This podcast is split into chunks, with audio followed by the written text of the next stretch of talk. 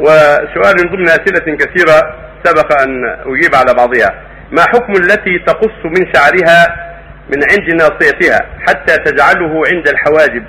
وهل فيه فرق بين الصغيرة والكبيرة؟ قص الشعر ما له شيء.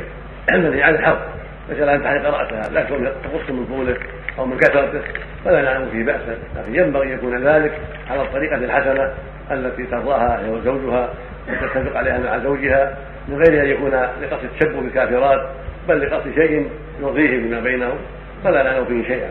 وقد قص قصة أمهات المؤمنين بشعورهن لما توفي النبي صلى الله عليه وسلم لأن بقاها طويلة في كلفة في المشي والتعب فإذا كان كثيرا وقصت المرأة بعض الشيء لطوله وكثرته فلا يضر ذلك.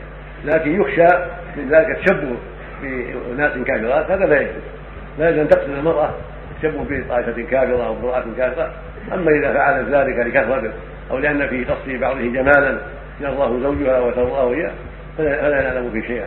أما حلقه بالكلية فلا يجوز إلا من علة ومرض ما يعرف بشعر البطن. نعم. ما يعرف بشعر البطن.